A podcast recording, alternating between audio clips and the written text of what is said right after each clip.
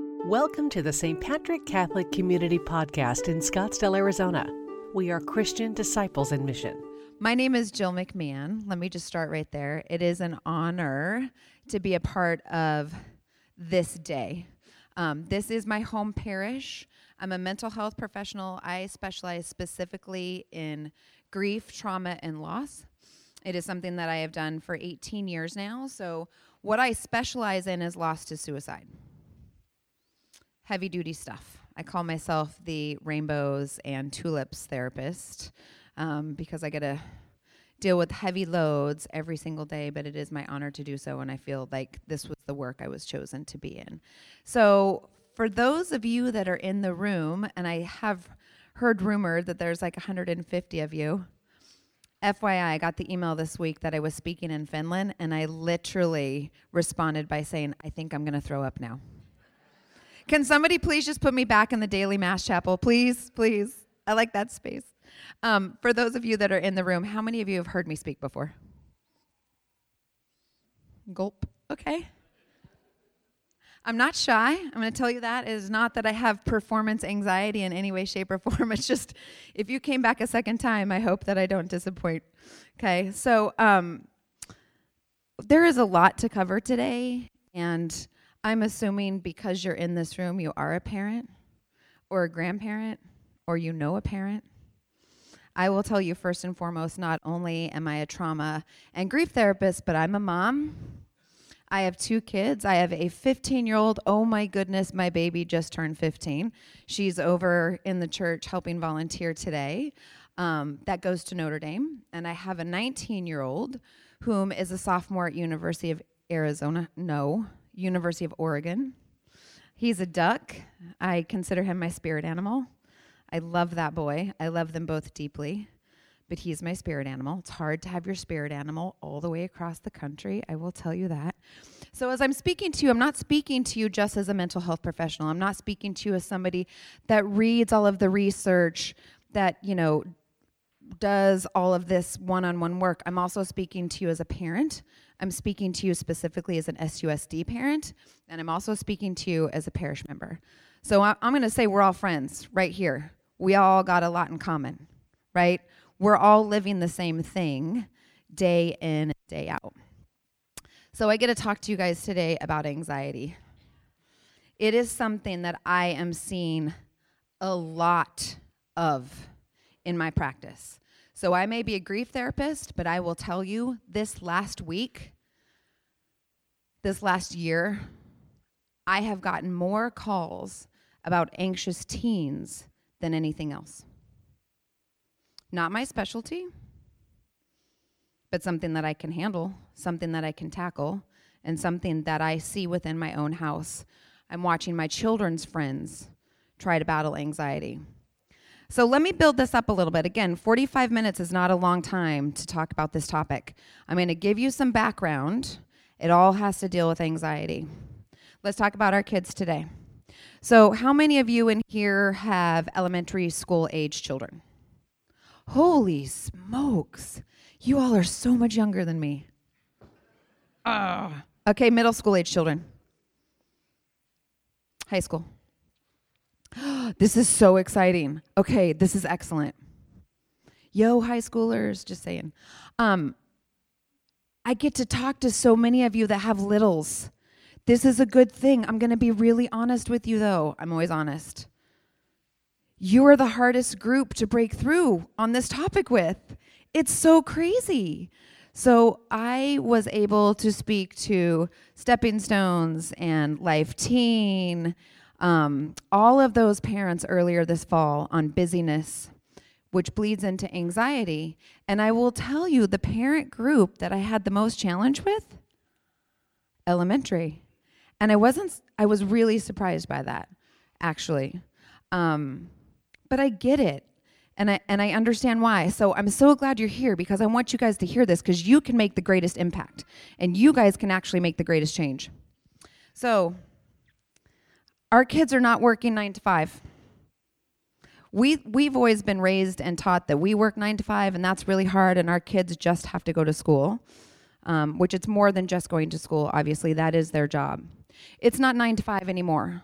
Studies will tell you it's 6 to midnight. So I want you to think about that for a second because that sounds like, oh, not my kid, that's everybody else's kid because I don't do that to my kid. Just give it a second. High schools are starting earlier to adhere to afternoon athletics and extracurricular activities than they have been in the past.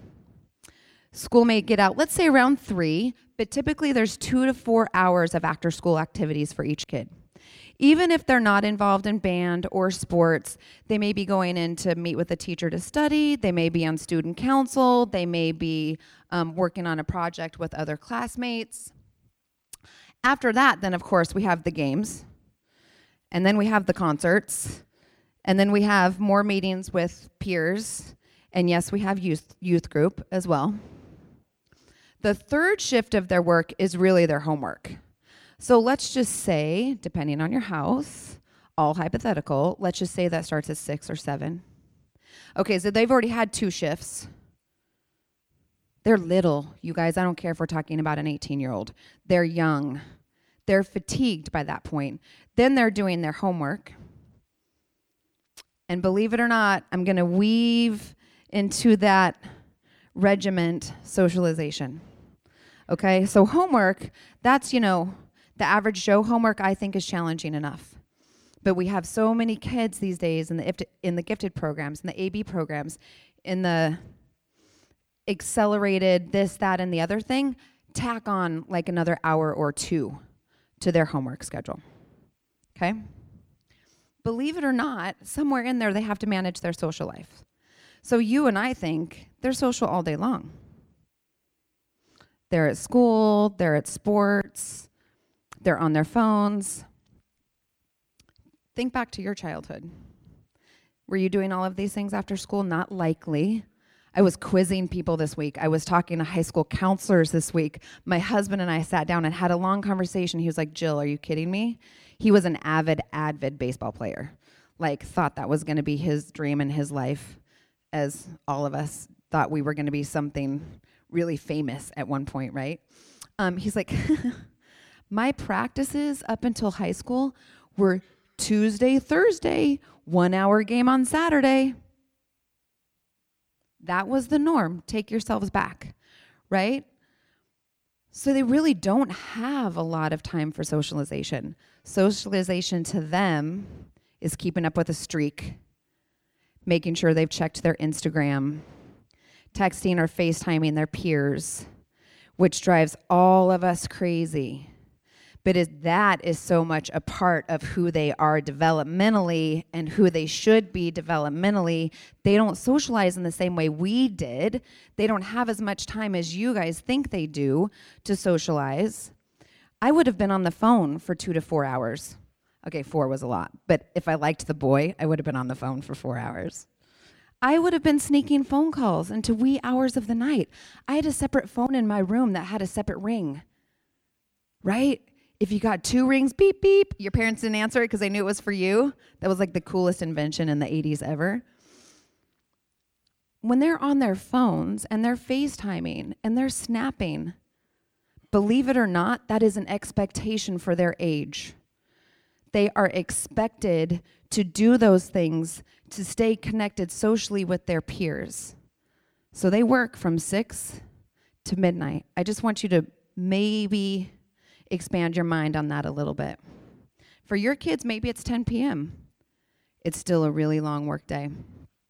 It's important for us to know when we're talking about anxiety and when we're talking about what our kids are going through now to understand the developmental stages. So there's five stages of development. Physical, intellectual, social, emotional, and moral. Physical, their bodies are growing really, really fast. Intellectual, growing faster than their bodies. Social, ebbs, flows, and changes depending on third grade to fourth grade is a huge developmental year. Huge. Be prepared. If you don't already, if you haven't already experienced that, just ask your third or fourth grade teacher. There's a lot of hormones at that time. Emotional, always so challenging for these kids. Until they're about 24, 25, believe it or not, they do not feel solidified in their emotional confidence. 24, 25, they're learning all about where they land on their moral um, playground. Different stages, zero to two, we all know how quickly the brain develops. Zero to two, we all know how much the body develops. Two to seven, seven to 12. So there's that seven to 12, there's that third grade, right? Third grade through part of middle school, and 12 to adulthood. Adulthood now, psychologically and developmentally, a female, it used to be 18 and 21 that the brain was fully developed. 18 for a female, 21 for a male. Hate to break it to ya. it's now 25, 24, 25 for a female. 28 for a male. Snicker, girls. I know y'all want a snicker. We always knew that. They can't make real, concrete decisions without there being some type of deficit in their thinking pattern until roughly 25 to 28. I was married and had a child by then. Wow. I want to talk about 7 to 12 because I think I have a lot of you parents in here. When my uh, daughter or my son, I don't remember who at this point, went to middle school, I remember um, going and listening to the principal speak and she had told us, you know, this is what to expect. I know you're all nervous. Your babies are all growing up and they're all going to this big bad school where, you know, they don't stay with one homeroom teacher all day. They have to move around. And I know you're all very, very anxious. What I need to tell you is that there is just as much brain development in sixth, seventh, and eighth grade as there is from zero to five. Wow. So when we, you know, we think about toddlers and kids and how much they're learning and they learn, you know, 10 new letters a day and they can understand the concept of light versus dark and they are just growing and developing every single second. Squeeze those 5 years into 3 years into a middle school aged body, their brain is on fire. It is firing off all day long. No wonder we all historically think that middle schoolers are very challenging add hormones onto that, those poor kids cannot keep up with, with what is going on in their bodies. Okay, so what's necessary for development? Here's where we get into the juice. Lack of rest impacts functioning. There is zero, nada, no way around it.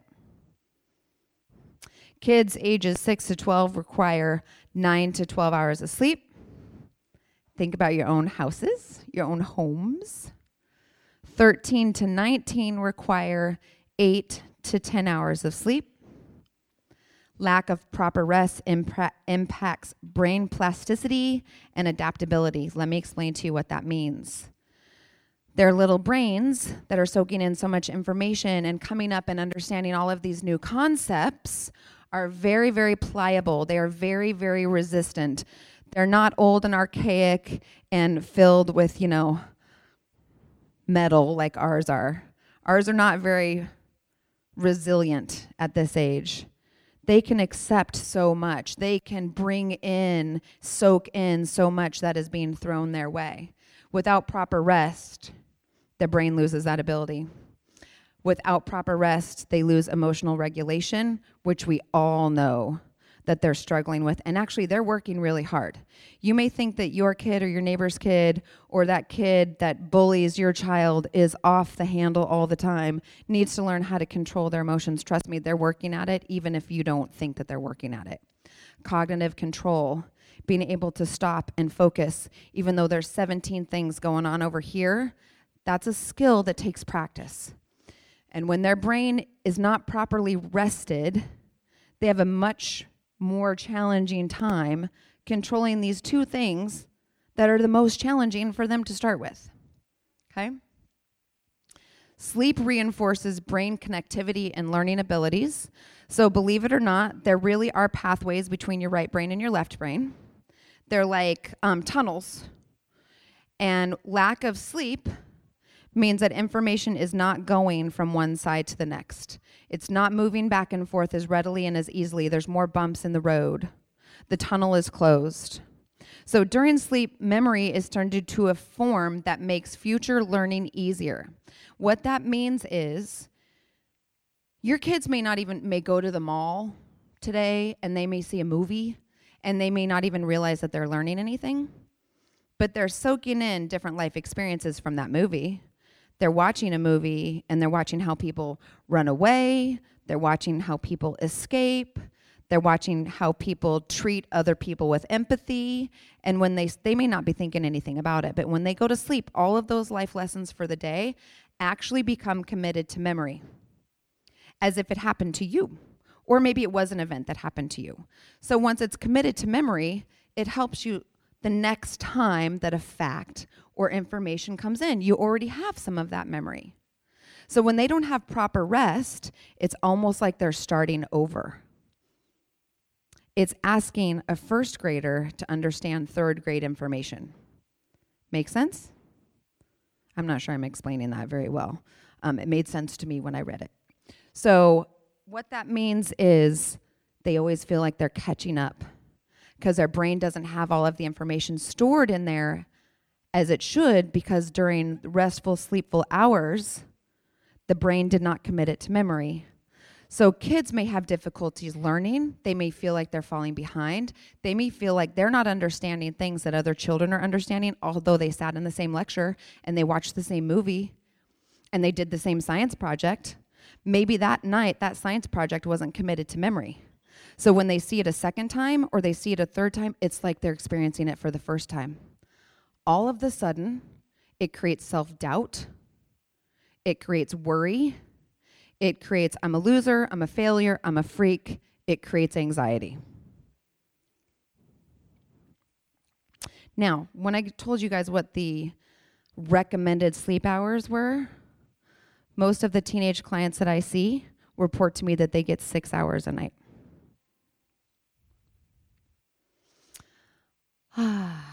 Stress and anxiety, what am I seeing in my office? This is what I'm seeing in my office. Some of this may sound familiar to you, some of it may not.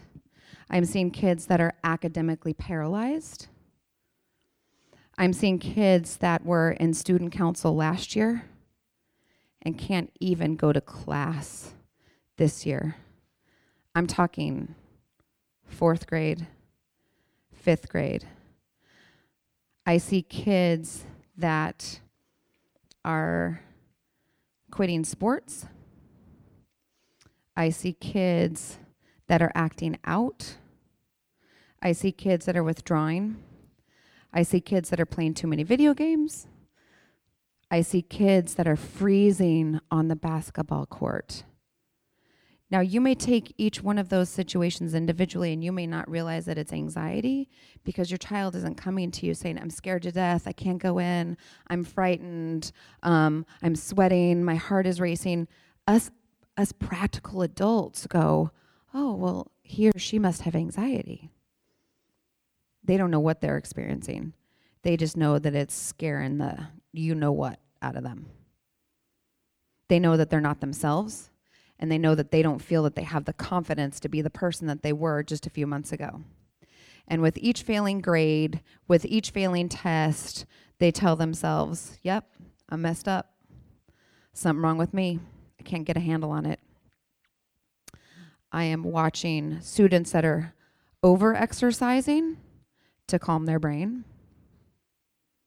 I'm watching students detach from their families. That's just that's just the tip of the iceberg. I'm seeing stuff that is a lot more dramatic than that. I'm seeing drug use. I'm seeing self-harm. Our kids are burning out. Yet we keep piling on tasks. This was a quote I found earlier this week, not my quote. Our kids are burning out, yet we keep piling on tasks and raising the admission requirements for their future.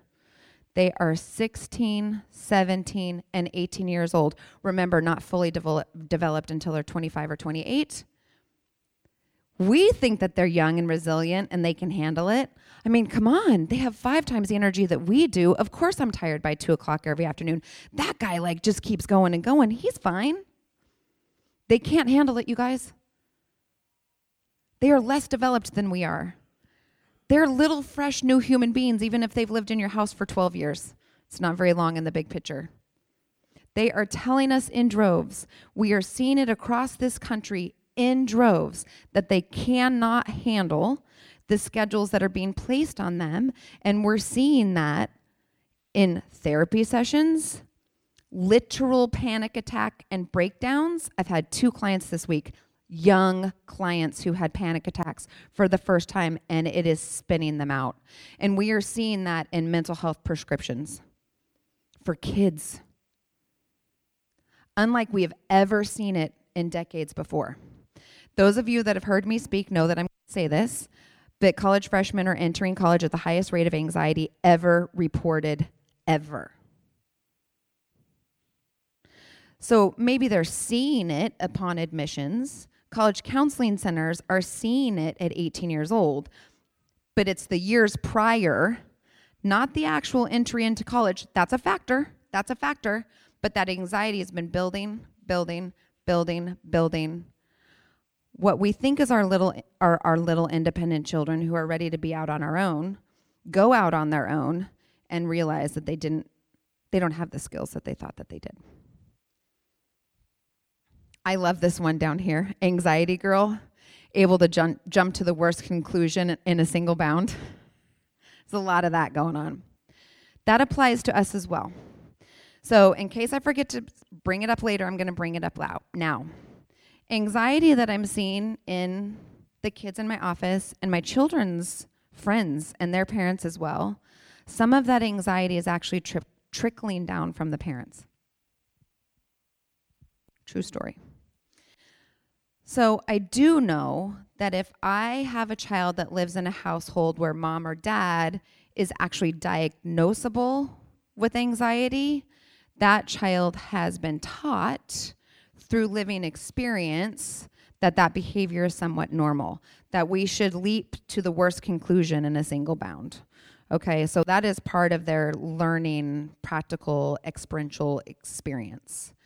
Um, what I am noticing, however, is that we, out of love, care, and concern, and wanting our children to be the best little successful, that word is very dangerous and a tad bit toxic.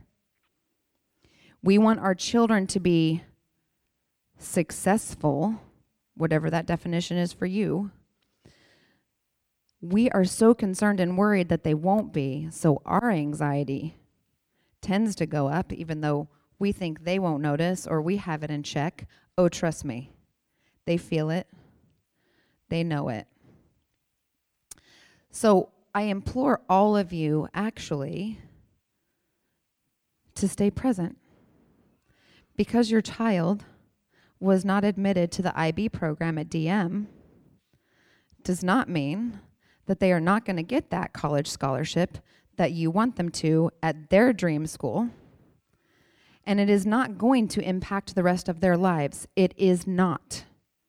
I could really spend like a whole nother hour doing this. It is not. You become, we become so anxious that an event that happens today is going to impact them forever. It is out of love. We are doing this out of love, that we are not present with them today. So we do not stop and teach. We don't say, oh my gosh, I'm so sorry. I didn't see that coming either. That must have been really hard. I know it doesn't feel good not to get something that you've worked so hard for. But maybe this wasn't meant to be. Maybe this just isn't your path. So cool. So let's let's develop another path. Let's do it together. Let's be the best person you you child, not the person I think you should be. Let's be the best person you could be going down one of these other 12 paths. We live in this society and we live in this community where we believe there's one path. Well, there's two. but all those really hardworking kids go down this way. Who the heck doesn't want their kid to go down that path? Me? I want him to go down that path. There is so much more richness in the other path, I promise you.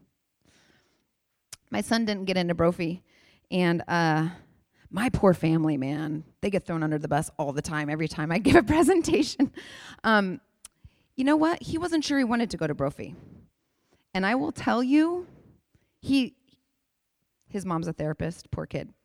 He's not a Brophy kid. Like I knew he wasn't a Brophy kid. I knew that wasn't a good personality match for him. But you know what? His dad wanted him to go to Brophy because it's Brophy. He went on campus and he heard about the reputation. He's like, ooh, yes. Mom is secretly at home going, please don't get into Brophy. He's a Notre Dame kid. I just know him. He was way more Notre Dame kid. I will tell you though, four years ago or five years ago, you didn't get a letter in the mail. You didn't you didn't get a phone call. you had to log in to this website like on this one particular date. It was like March 3rd, and he comes home from school and he logs in. I'm not kidding because I was present.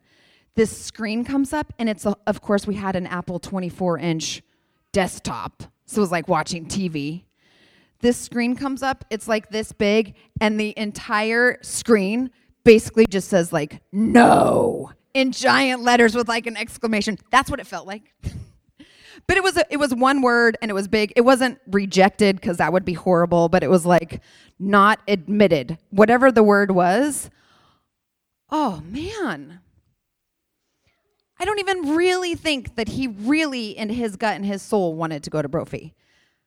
But he felt denied.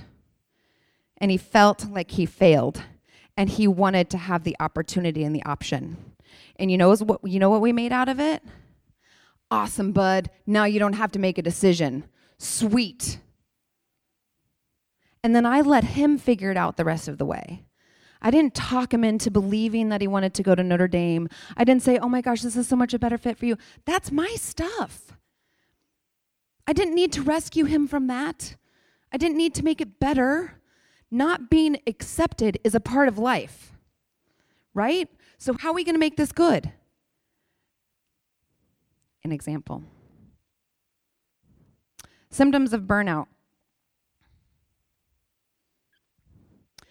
I'm not going to spend a lot of time on these. I'm just going to read them off to you because I have some other stuff that I want to um, bring up. But if you have any questions later, you guys can always email me. Depressive symptoms, I think we have a general idea of what that looks like, although it is a little bit different for teenagers. Anxiety, um, insomnia. Like I said, most of my teenagers are reporting to me that they sleep about six hours a night. Um, eating habits, I have one right now that's not eating a thing. And she's an athlete it's a problem. Eating makes her sick to her stomach. She has she's been eating less and less for so long that now her stomach has shrunk. So eating is challenging for her. Emotional behavior, you know, just kind of being unpredictable, kind of flying off the handle for no apparent reason, kind of like it doesn't the punishment doesn't match the crime. Physical pain, most people do not know that depression, um, burnout, anxiety actually shows up in your body. Depression itself actually sits in your joints. It's once you guys know that, it's actually really cool. So all of those unexplained aches, pains, I have this throbbing down my right arm, my knees acting up all of a sudden, I haven't done anything to make it act up. It causes a chemical reaction that c- creates joint pain. Missing periods. So many young girls that are missing their menses because they're stressed. Stress absolutely shows up in your body. So, stress creates a, flight, a flight or fight reaction. Okay? So, um, we, our body releases more cortisol when we feel stressed.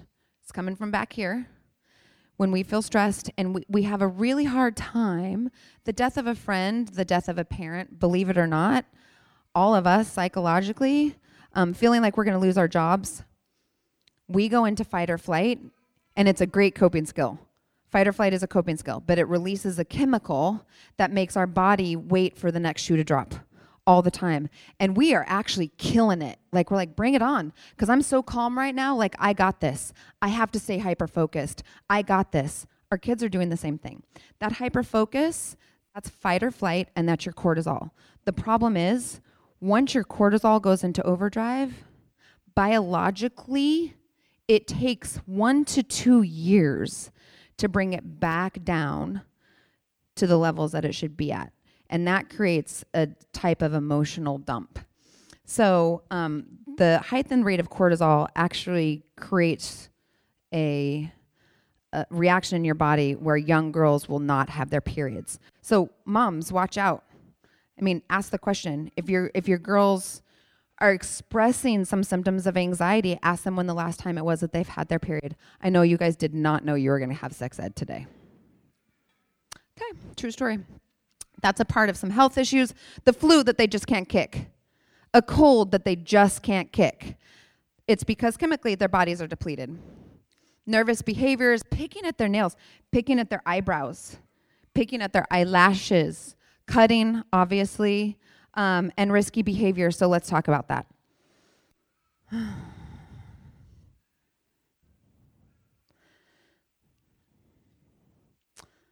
so we've had some issues lately. I know you guys all live in the same neighborhoods that I live in. I've been worried. My phone was buzzing like mad last week. I just told you my daughter goes to Notre Dame.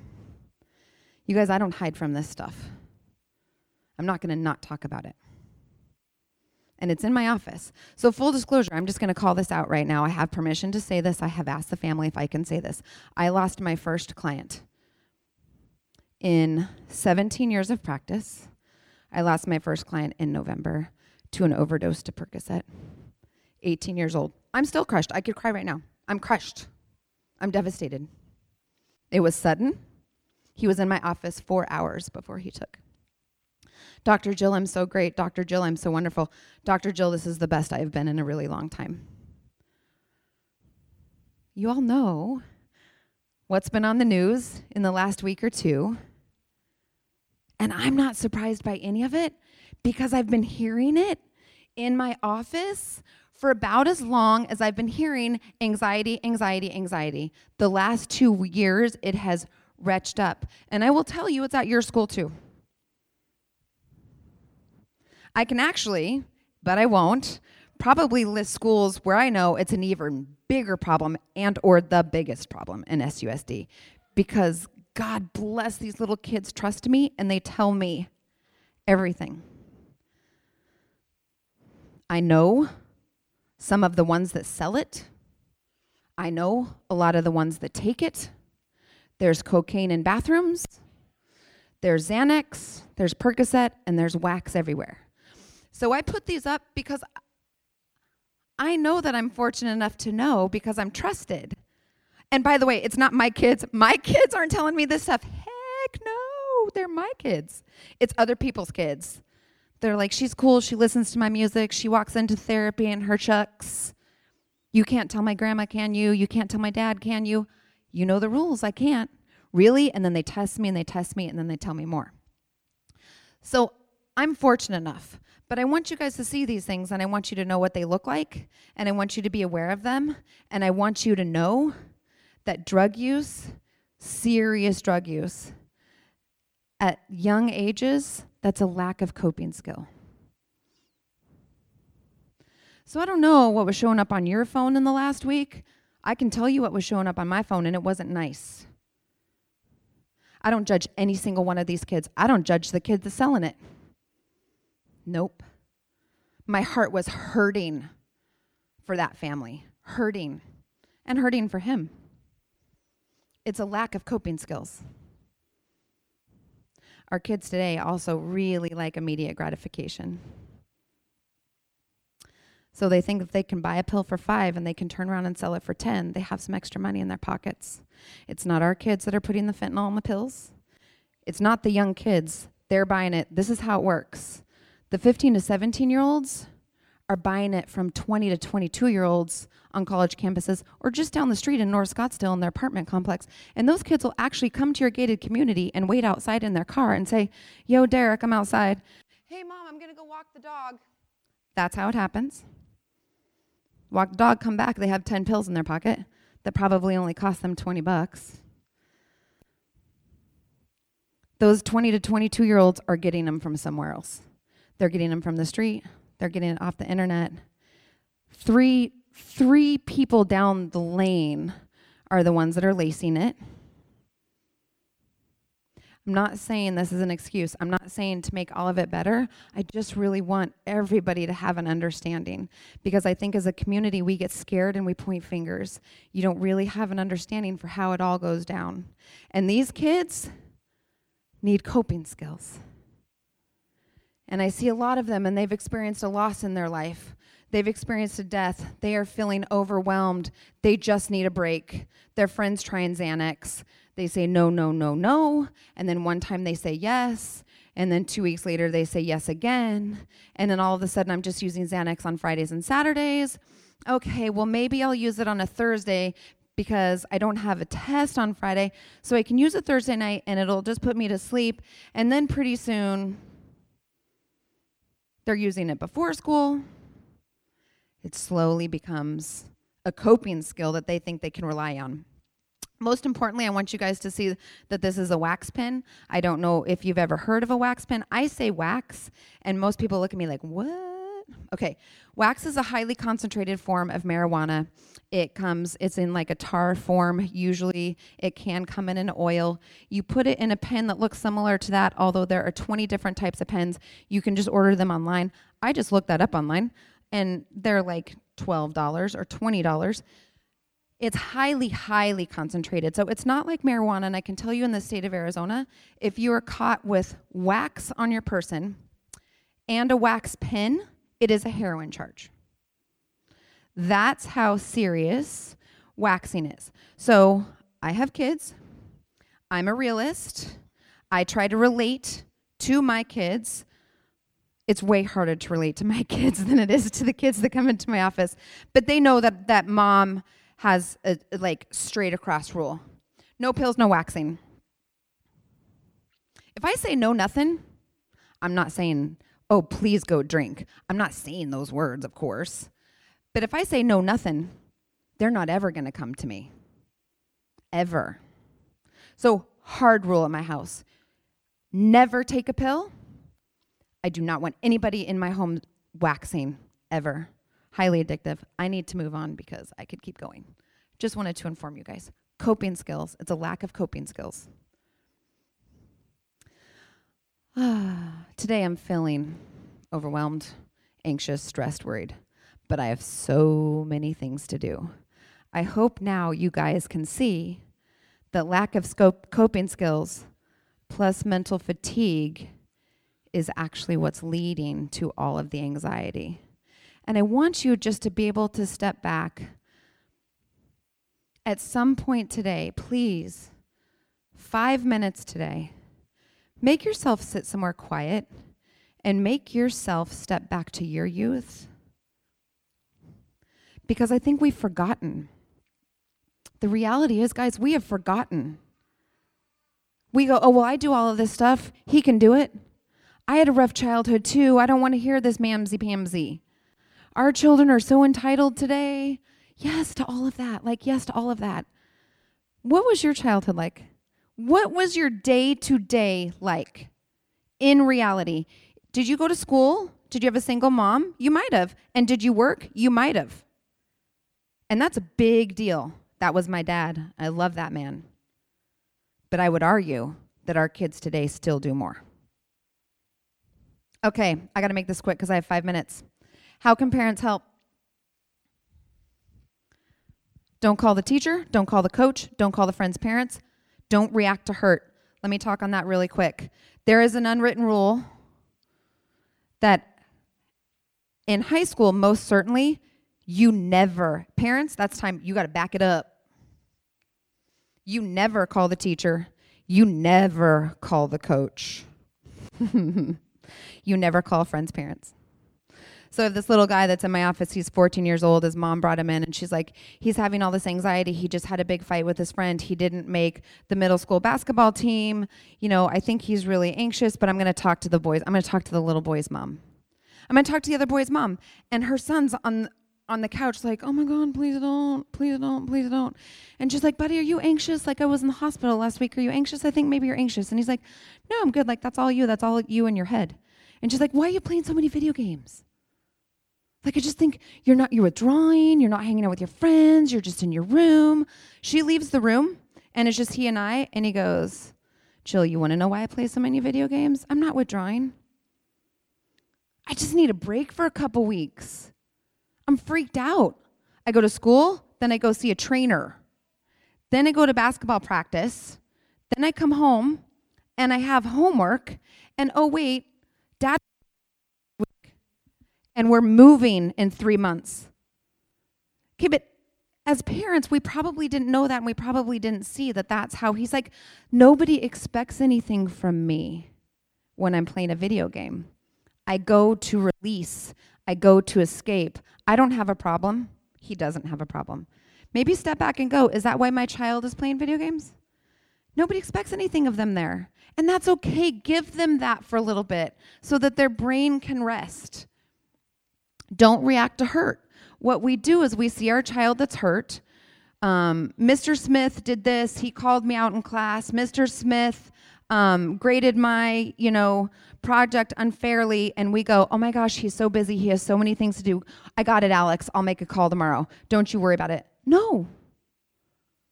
Let Alex go in and talk to Mr. Smith. If that is the road he chooses, if not, natural consequence, his grade won't be what he wants it to be. And that's on Alex. But it would be so much more gratifying and um, educational if Alex had the difficult conversation himself. Do stop, think, and teach. Put on the brakes and really listen. Have a come to Jesus with yourself. Start small. Role play, role model. Okay, what all of that means is when your child comes to you with hurt and pain, please don't react. That's, see, we're reacting to hurt because we want to help, and we do know that they're really busy. You need to sit back and actually listen. Don't tell them how to fix it. Don't tell them what you're going to do to fix it. Listen. Listening is not interjecting. Listening is not necessarily giving advice unless it's asked of you. Listen and then go, okay, so how are you thinking you're going to handle that? What are you thinking?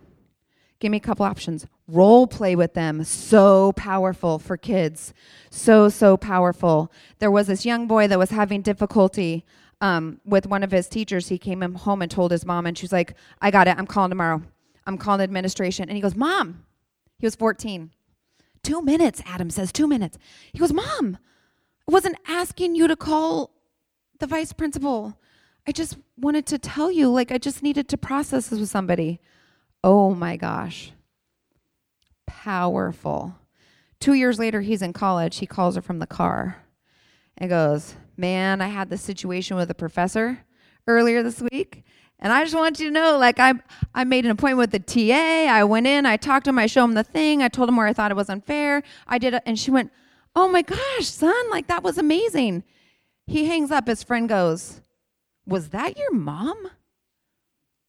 She didn't try to tell you that you did it wrong. She didn't try to tell you how to do it. She just listened. If you listen, they are more apt to come to you when we really want them to. Do you want me to show you the picture of the pills and the wax pens again? Don't fix, listen. Fixing hinders skill development and it robs children of confidence. We want them to have to face the difficult things themselves. If that means quitting choir, make her go in and do it by herself. Don't write the email. Oh, and she's going to be sick to her stomach. But when she gets home, she's going to be like, it was okay. It was okay. I did it. It was manageable. All right. Last slide. Here's your kid. I'm doing great. I'm still good. Pulling a little anxiety, pulling a little stress behind him. I'm fine. Don't worry about it. That is reality. That is what we hear over and over and over again. Yet the load that they're they're carrying behind them is heavier and heavier. I'm fine. No, really, I'm okay. I'm okay.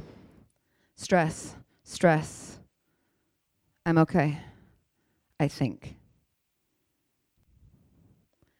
This is when they come in and see me. I want us to get it here, not here. Thank you for listening to the St. Patrick Catholic Community Homily Podcast. We are Christian disciples in mission